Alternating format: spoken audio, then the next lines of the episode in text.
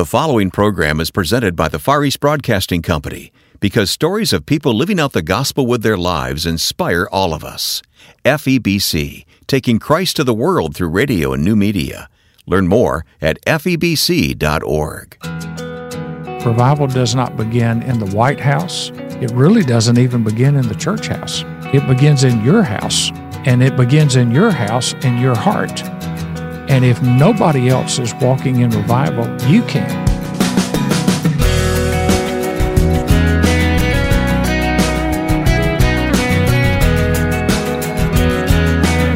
He's been a faithful pastor and leader for many years. Coming up now on First Person, you'll meet Pastor Michael Catt, who has just stepped down at Sherwood Baptist Church in Albany, Georgia. Learn why and what's next for Michael and his wife as you stay tuned. I'm Wayne Shepherd. Thanks for listening to First Person. Each week, we try to bring you people from all walks of life who have a unique spiritual calling. We place hundreds of these interviews online at our website, firstpersoninterview.com.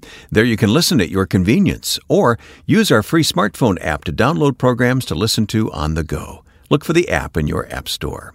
Our guest, Michael Catt, has now ended his tenure at Sherwood Baptist Church in Albany, Georgia. The church is perhaps best known around the country as the birthplace of Sherwood Pictures and movies like Facing the Giants, Fireproof, and Courageous. But in reality, there's a whole lot more than that to both the church and its longtime pastors, we'll learn. We'll also have more information in our program notes at firstpersoninterview.com. At the time of our interview, Pastor Catt had just made his announcement, and I asked him about it. Well, 31, a little over 31 years at Sherwood uh, Baptist Church in Albany, Georgia. Uh, announced that we were retiring and uh, moving to the mountains. Um, I've had my third cancer diagnosis, and so it was time for me to step aside. You know, uh, I'm I'm not going to be the voice for 2030 hmm. Uh, here. I, I, would love to be, but uh, I'm 68 be 69 this year. So, I mean, the Lord just released us mm-hmm. and said it's time to step aside. Can we talk about that decision? How did you know? What, what, what was the conversation like between you and the Lord? Did you want to step down? I know health has been a concern. Well, no, because I love this church and I love what God has done here. Uh, but God gave me a release. I, I, think it's what Paul said in Philippians that uh, you know, think on these things and you'll have the peace of God and the God of peace. Mm-hmm. And I think God gave me both. Uh, that there was a time to take my hands off the plow. Uh, I told the church back in November when we announced that there was going to be a transition, but, but I didn't set a retirement date. I said, every pastor is an interim pastor. And uh, one of my friends said, uh, nobody will hold the baton across the finish line except the last guy. And so my job is to pass the baton well and to do it while I'm at somewhat in my game uh, and and feel the strength to do it and not have somebody come to me and say, you know, you really need to step aside. Mm. So I just didn't want to stay one day too long and I didn't want to leave one day too early. What kind of former pastor will you be of the church? How involved? Um, I will be as involved as the next guy wants me. But you know, you've been to Albany, and it's a small town, uh, and it's you know seventy five thousand people, one hundred and twenty five thousand in the area. Uh, my, my commitment to the new pastor is to love him, to be loyal to him, to pray for him, and to give him the benefit of the doubt. Um, I will be involved if he asks me to be involved, but but I've already said to our transition team, I'm not going to come back and do funerals. I'm not going to come back and do weddings with a pastor here unless he approves of it. And even then, I want him to be a part of it because he's your pastor. You know, I won't be your pastor anymore. I will love you but I won't be your pastor. And he doesn't need to be looking over his shoulder going, wonder what Michael thinks. And he doesn't need to look around in the church when he makes some announcement and everybody's turning around and looking and said, How are Michael and Terry responding to this? So um, I need to step aside and let him be God's man. For this church. Well, thanks for letting me explore this with you because I think there are some lessons here for all of us, regardless of what we do in life, uh, to be sensitive to the Lord's leading and timing of momentous decisions like this. I remember growing up in a church in Michigan when, when I was 15 years old. Our pastor made the similar announcement that you've made to your church. And at 15, I thought, that's not supposed to happen. He, he's the only pastor I know uh, in this church, you know. I, but your thought about being everyone is an interim pastor is fascinating to me. Well, I, I mean, golly, 31 years has gone by quickly. I know it does. And there are some incredibly God sized things that have happened in 31 years. And I don't want the church or me personally to worship our past. I want us to build on it. You know, and when I and part of what it was, Wayne, is I looked through the scriptures, Moses to to Joshua, Elijah to Elisha, Jesus telling the disciples, you know, Paul to Timothy. There's a way to do transitions that are healthy. Uh, it doesn't mean they're not painful for everybody if there's any sense of love for one another, but they can be healthy. Uh, you know, I, I'm doing three messages on uh, at the at the last three messages I do on Sunday night are on transitions. Uh, the prayer I owe this church, the the support I owe the pastor, and the way you need to walk in Christ uh, moving forward. And then I'll step aside. Yeah. Well, it's hard to know what to talk to you about, Michael, because there's so much here and we have so little time to do. We could talk for hours, but you do uh, have a great regard for our uh, heroes of the faith of the past, people like Warren Wiersbe and Vance Havner. You've gone to great lengths to honor these men and to learn from these men and treat them as your mentors. Talk about that for a moment. Well, I think you have to remember those that have gone before you. Uh, I'm afraid, Wayne, that we have a sense in some generations that nothing significant happened before we were born. And we stand on the shoulders of giants. We know that. You know, Warren wrote a book, Listening to the Giants, Walking with the Giants. Uh, and I read those books in the 1980s, early in my ministry, and I thought, I want to be a person that knows who the giants are, not who the flavor of the month is, but who are the giants. Manley Beasley was in my library in Oklahoma in the 1980s. He said, Michael, read dead authors because it means they finished their race. He said, The guy that has the bestseller may not finish his race, but read the guy who has finished his race. And Warren and I talked about a lot about bringing the new generation up to an awareness of the old and helping the older generation to appreciate and respect the younger. And I, I think we had as good of understanding of that as anybody I know because we talked about it so much. Mm-hmm. Are we losing that though? My sense is we've lost uh, lost ground here.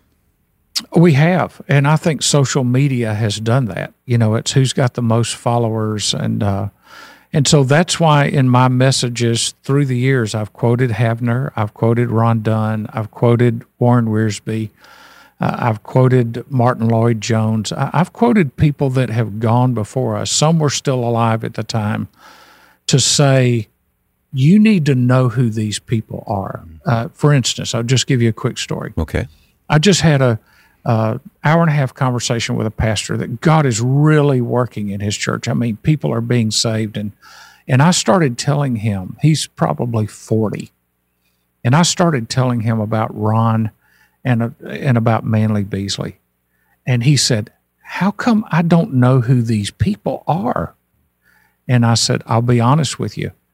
Our seminaries tend to teach facts, but they don't breathe life into the bones. They can tell you, here are the bones of doctrine, but they don't breathe life into the bones. And you have to find the people that the Holy Spirit worked through in a mighty way and say, Here, read this book. Yeah. Listen to this message. Do you think it's even more difficult in the culture we're in where there's been so many disappointments of men in ministry?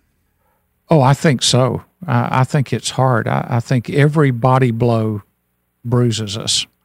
and every headshot, you know, the right hook that we weren't expecting, like some recently Mm-hmm. Uh, that we weren't expecting. We just go, who can we trust? And um, what I've said to, to the guys that I've tried to disciple and mentor is follow me as long as you see me following Jesus. And if you see me not following Jesus, get past me as soon as you can. Excellent, excellent advice.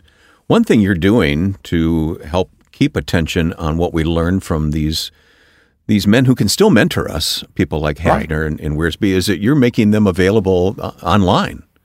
Yes. Uh, we at Sherwood, we run the uh, Vance Havner podcast, the Warren Wiersbe podcast, the Ron Dunn podcast, and a couple of others of, of voices that need to be out there and be heard because their tapes will disappear. Their CDs will disappear, but a podcast can stay up a long, long Yeah, time. Right. Right. You, tell me the story of getting those boxes from Warren Wiersbe. Well, I kept asking Warren where his messages were. He said, "Oh man, I don't know. They're somewhere." and I said, "Warren, somebody's got to hear you. You know, they got to hear your voice because you're not traveling anymore."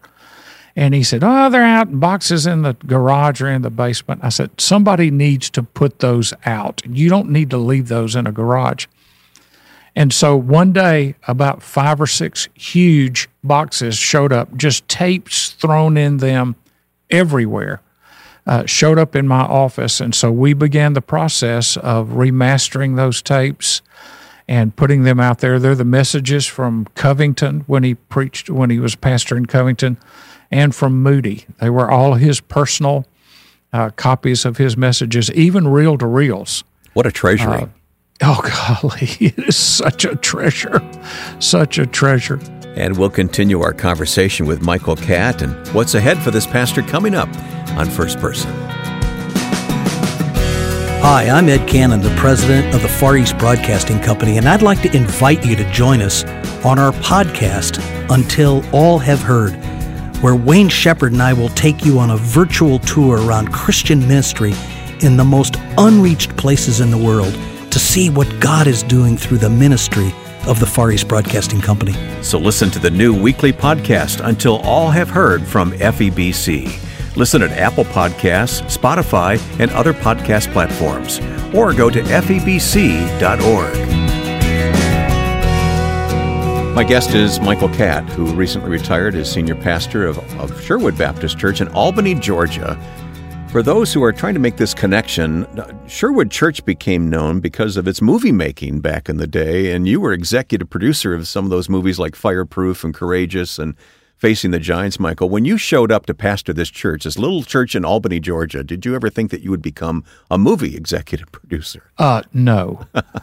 That's a quick answer to that. I had a guy call me one day, and uh, I think it was after we had done Fireproof.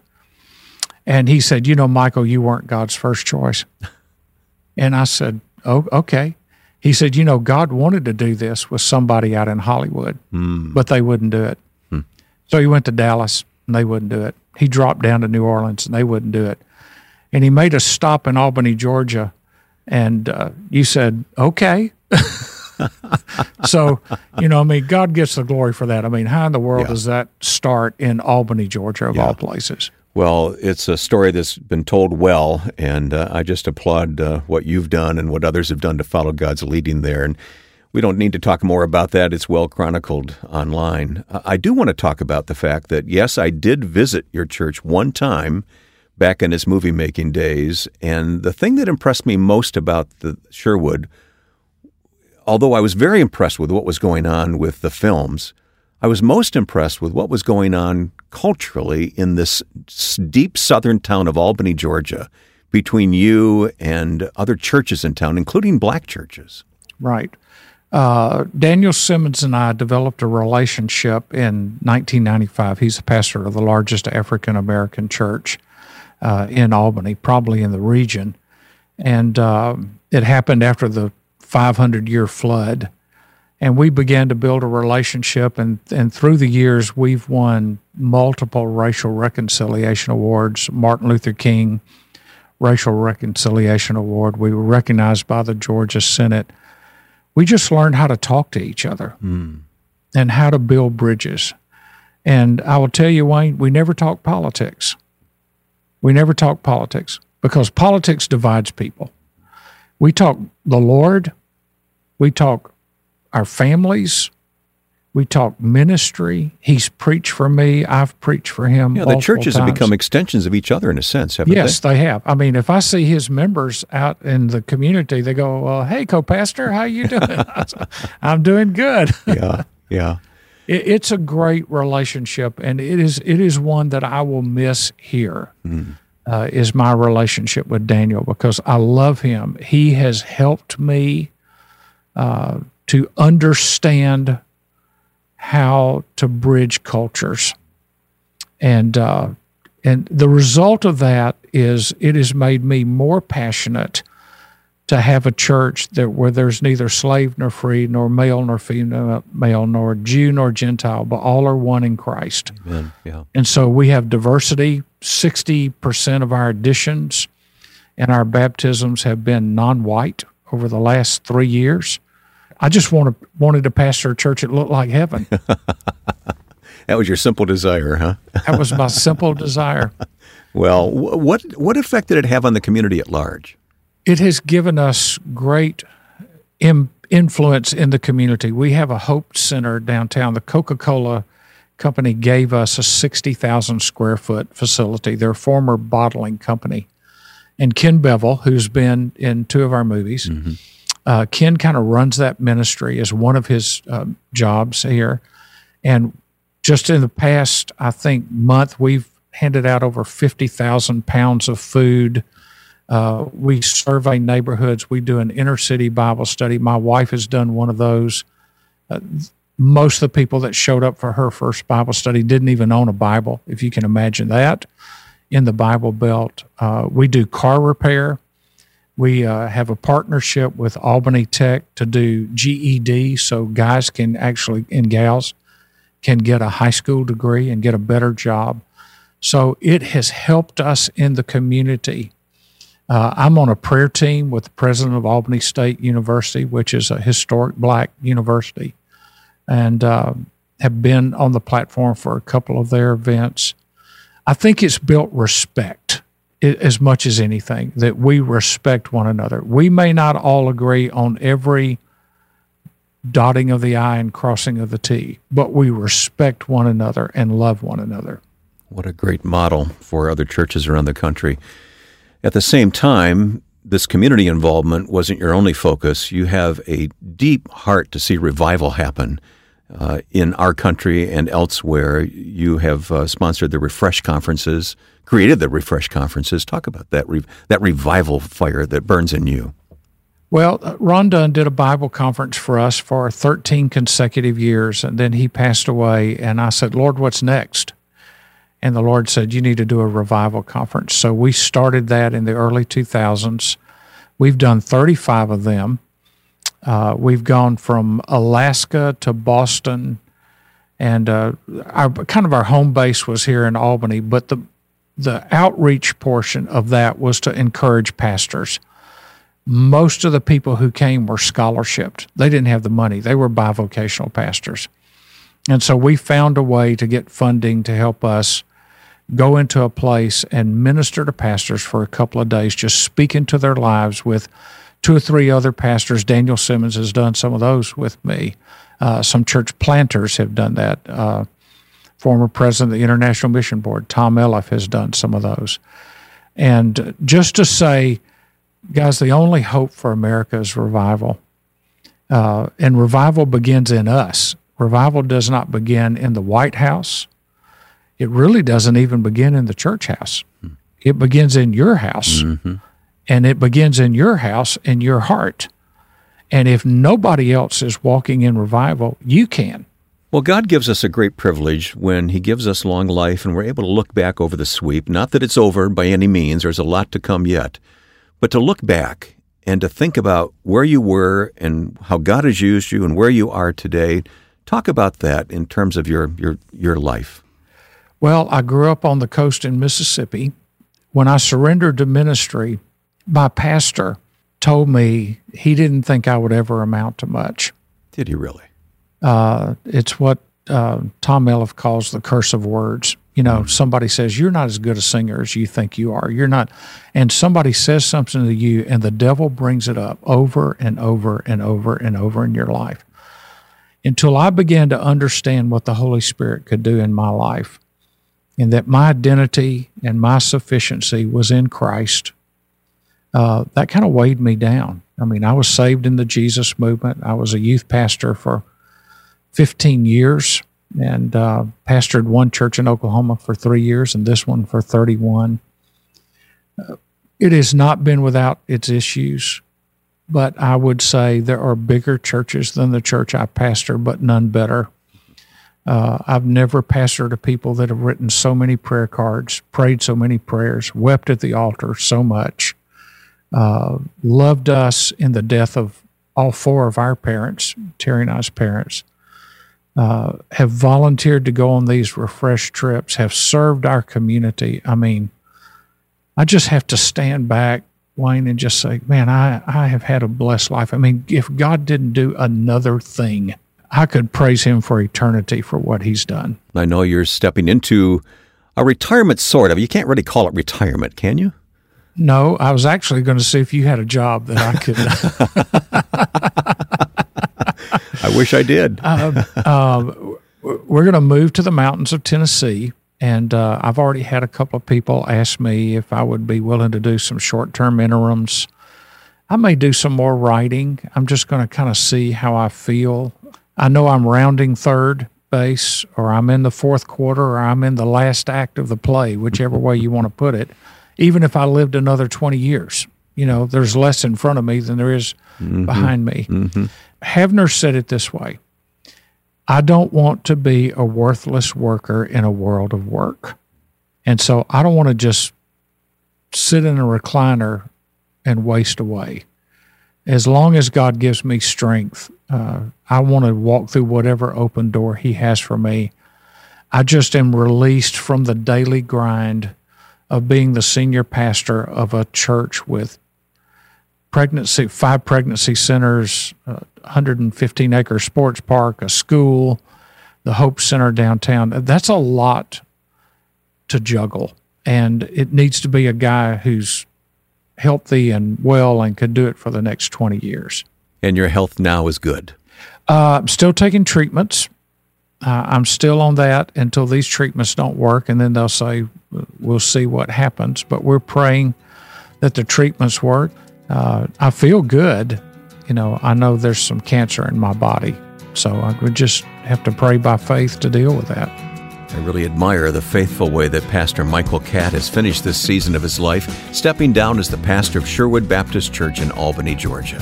There are many more aspects to Michael's ministry of the gospel that we didn't have time to talk about in this interview, but you can read more by following the links in our program notes at firstpersoninterview.com. These conversations are made possible through the support of the Far East Broadcasting Company, who love for you to hear how God works in the lives of people for His glory. There's also much more to learn about FEBC's ministry, and a great place to start is at the website febc.org. Read and listen to the information or listen to our podcast until all have heard at febc.org. Now, with thanks to my friend and producer Joe Carlson, I'm Wayne Shepherd. Join us next time for First Person.